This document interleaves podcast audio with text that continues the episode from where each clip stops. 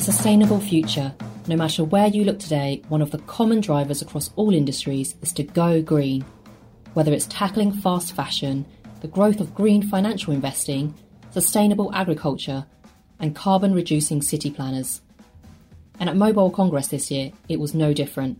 Green technology was undoubtedly one of the top trends underpinning next generation products and solutions. And in this Green Tech special episode, my colleague Ben talks to some of the innovative companies who are looking at sustainable solutions that you might expect to see in years to come. So listen up here for some more innovations around air quality monitoring, 3D printed drones, and plant based batteries. Over to you, Ben.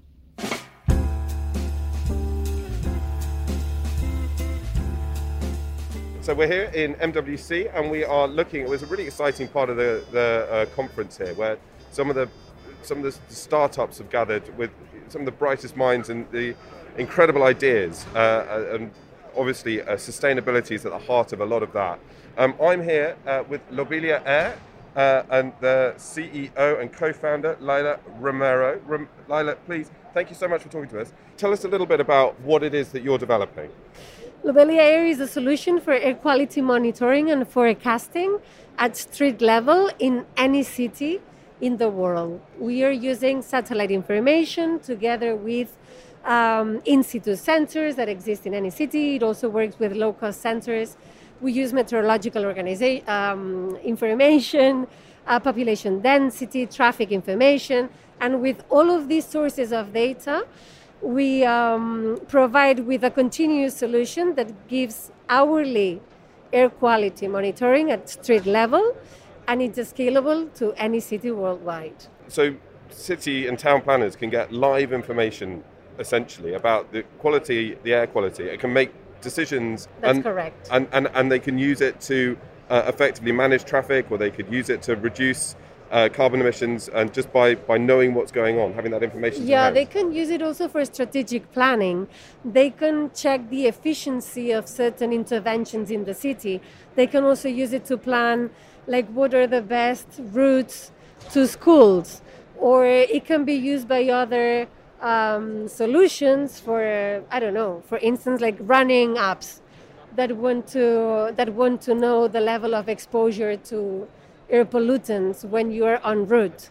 Our solution includes also a routing system, so a health routing system to check your exposure and what is the best route to be less exposed, like the least exposed to, to pollution as possible, and what is the best time for you to go on a certain trip around the city or uh, to a park or the levels at schools this is already operational in Madrid and Barcelona. It was actually in the national newspapers, like with a very deep coverage on how schools are exposed to, to air pollution. And yeah, these type of, of solutions are really important to move to smart mobility systems, for instance. Tell me a little bit about the technology that you, you need to make this solution work and how that's developed over the last few years. How's this become possible? This is all started um, with a project where we were working with the Dutch meteorological agency, KNMI they are the principal investigators of most of the air quality satellites worldwide, especially Sentinel 5P, which is uh, something that we are currently using. One of the researchers had developed this algorithm that is peer reviewed and it's actually open, so the methodology is fully transparent. And we actually evolve it, including forecast and and operationalizing the input of all of these sources of information and processing it. With it, it is cloud based at the moment, fully um, deployable anywhere and very easy to access with an API. So we also actually there are people like um, health researchers or health institutions that query lat long and specific time and retrieve directly from the app over one of the cities where we have uh, coverage. Was it possible to do this five years ago? With is, is, is the advances in technology making this achievable and scalable in a way that wasn't achievable before? Cloud computing is certainly helping a lot, and also satellite technology. Because Sentinel 5P has indeed revolutionized the type of air quality information that we can have anywhere today, daily. Was there a particular reason that you wanted to start in air quality? Was there? We started working on this project mm, a few years ago, actually, like around five years ago in China. And that was because we had a lot of partners that were suffering a lot uh, from air quality and they needed this very new technology. We developed it there also with the Finnish Meteorological Organization, with very top of the game scientific minds that were developing these new algorithms. And that worked very well and it performed very well. And we decided to actually establish it as a product and deploy it in Barcelona and Madrid, where cities that we know that actually needed it and here in Barcelona, for instance, we open it to everybody. And so thousands of citizens were checking it. It's on the news, it's used by the news channel to actually report. And there's been a lot of movement in terms of schools and exposure and changes in urban planning from the use of this data.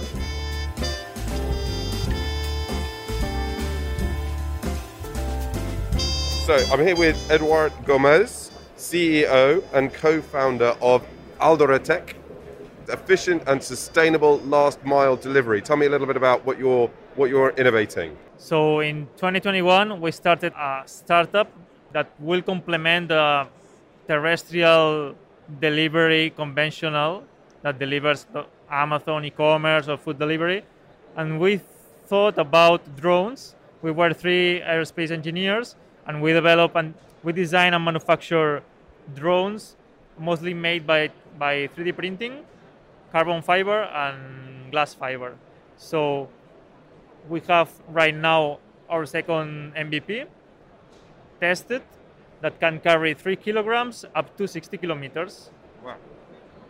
So our main goal is to reduce the carbon emissions in cities up to 80% of the current terrestrial transport um, trucks and, and other stuff. So it's a complement, but in these early stages won't be implemented because the regu- European regulations is not really advanced. So the, this year we are focusing our resources into the medical supply deliveries in more rural zones and also in the industrial zones that has less people, less restrictions, but we will be able to stay in the front of the development of these technologies to uh, future implementation in, in cities. It's our main goal. So, what are the main technologies then that, that have enabled you to develop this? 3D printing. 3D printing with PETG. It's a plastic that it's recyclable, and 75% of the plane it's made by PETG. So, this was the, the key factor. And then other manufacturing processes with carbon fiber and glass fiber that are not that kind of pollutant. I assume you need to have, you know, lightweight, fast charging batteries as well. Yes, we are in touch with different um, technological companies that will allow us to recharge our batteries in dock stations. For example, others that has that can we that we can implement solar systems in the in the in the wingspan. Also reduce the noise of the um, propellers. We are in touch with in UK uh, in Southampton some guys doing PhDs there. We have uh, an NDA, an M, and an MOU, and a MO. So we are trying to push the, the regulations and we're trying to stay in the first row to when will be possible to, to implement this technology stay in the front. It's, i mean it's, it's obviously going to be really crucial in bringing down carbon emissions in cities when we can solve that last last mile. How frustrating is it that the regulation doesn't doesn't seem to have caught up? It is always frustra- frustrating but it is what it is. We can only do is is develop the technology and show the regulators, the administration that the technology can work, it is working, and it's just them to accept it or not or not. What's the sort of the end goal, if you like? If you've got you're talking about having sort of uh, solar or uh, photovoltaics on, on the wings and and all that. Is that that's that's pretty exciting. The main goal is to reduce the carbon emissions, the, the traffic in cities. So we are not just focusing on aerial drones. We are thinking also about terrestrial drones that can carry packages in the in the cities near the bicycle train. We are just wondering a, better a better environment in cities.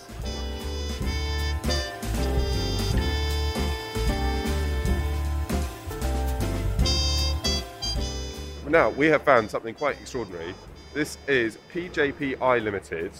Uh, Inketsu Okina is the Director and Chief Intelligence Officer, and I can see on your board it says a mass producer of patented plant-based carbon batteries for the sustainable future. Tell me about it. Yeah, so we have a special technology to convert any plant material into carbon. And we use this carbon to make uh, batteries, and our battery has been mass produced. And the characteristic of our carbon batteries are the first, it's not explosive. The conventional lithium ion batteries are explosive, but we are not. And the second is uh, our battery do not contain any uh, rare metals such as nickel, cobalt, manganese. So, and those metals are actually associated with uh, various human rights issues, uh, including child labor in Democratic Republic of Congo, uh, environmental issues, and also those uh, mat- materials are basically uh, monopolized by certain countries, and the battery productions are basically uh, monopolized by a certain country. Um, and we are actually free from those uh, supply chain. And th- uh, besides those sustainable factor, our battery has a good performance, which is the first uh, characteristic of the performance is we our battery can charge uh, 10 times faster than conventional lithium-ion battery. So for for example, uh, we have a ba- uh, battery for e-bikes, and we can charge our e-bikes within 20 minutes. Uh, com- compared to, uh, in contrast, uh, the conventional one is three to five hours. And another uh, characteristic is uh, our battery can last more than 20 years.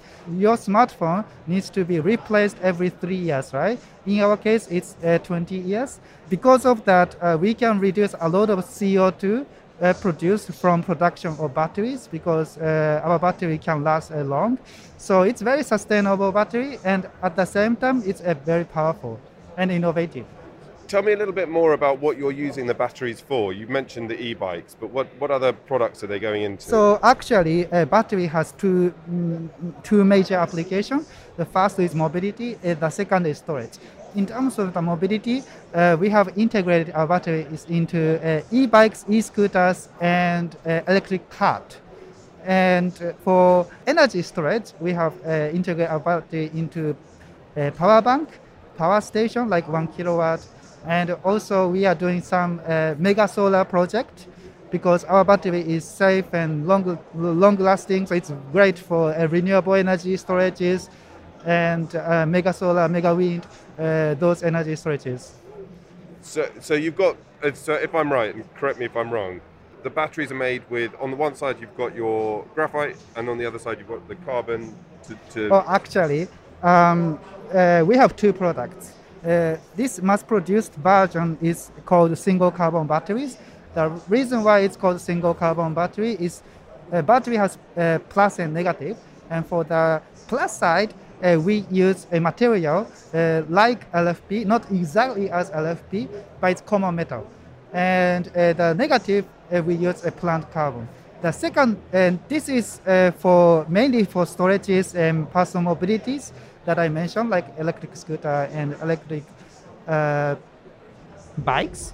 But the second product is called dual carbon battery. The dual carbon battery for both plus and negative have our plant carbon, and this is innovative product. Uh, actually, other uh, company have never realized this technology before because the chemistry of the battery is completely different. Lithium-ion battery charges from cathode to anode and discharges from anode to cathode. It's like one direction. But dual carbon battery or dual ion battery in general is plus and negative at the same time to the cathode and anode. And uh, when it charges, it moves from electrolyte to uh, electrodes, and when this charges, it moves from electrodes to electrolyte. And uh, we are going to mass produce uh, this within two years, and this is completely a sustainable product because it doesn't even have uh, common metal. So it's very innovative, and uh, we have already prototype, and this has 5.2 volt, which is one of the highest voltage in the market.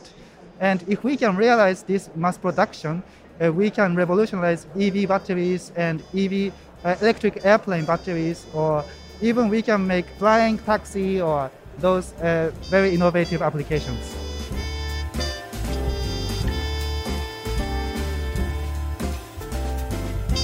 Obviously, I could not stop by the Huawei booth, and I have found Henk Koopmans, who's the CEO of R&D in the UK. And I know Huawei's uh, got three big priorities this year at MWC, and one of them is in sustainable technology. Henk, tell us a little bit about what we can see from a sustainability carbon reduction point of view here uh, at Huawei this year.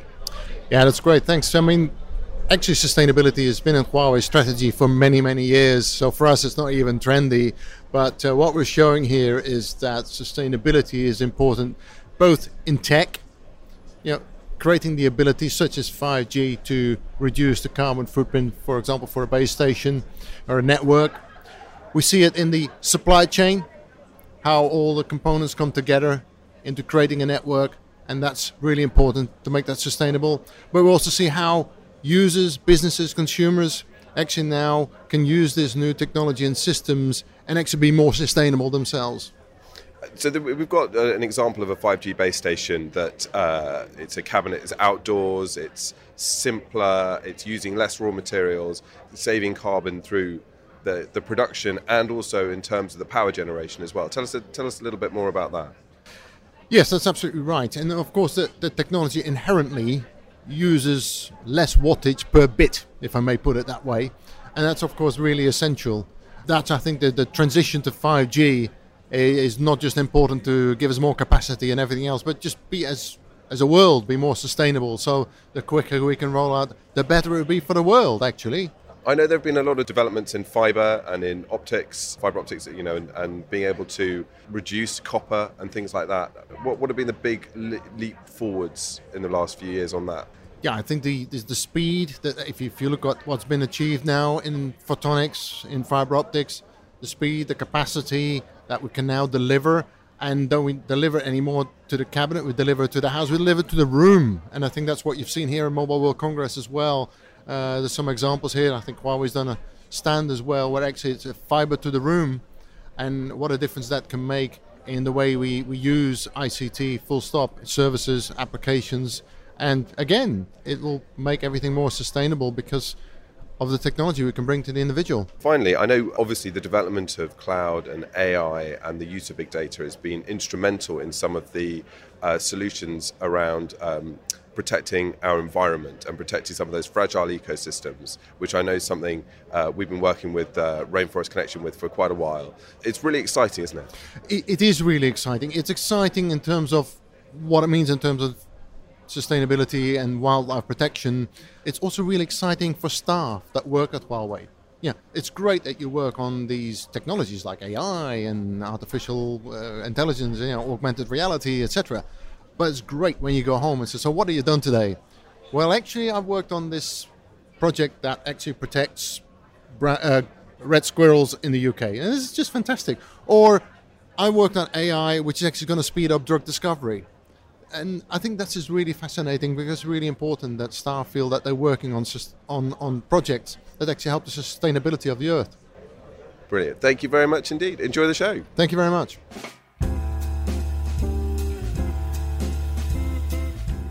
And what an important point to close on. That was Hank Koopmans, CEO of Huawei UK R&D, talking about the passion projects that lead to the sustainability of this planet. And that's exactly what our guests have been doing now. From scalable solutions that provided real-time air quality monitoring in cities, to 3D printed drones designed to deliver medical supplies in rural areas, and even plant-based, mass-produced batteries made from agricultural waste. It's really down to these crucial inventions that will pave the way for a greener future across a whole range of industries. Thanks so much for listening. We hope you've enjoyed this Green Tech special. Don't forget to subscribe to the Tech Podcast so you don't miss an episode. See you next time.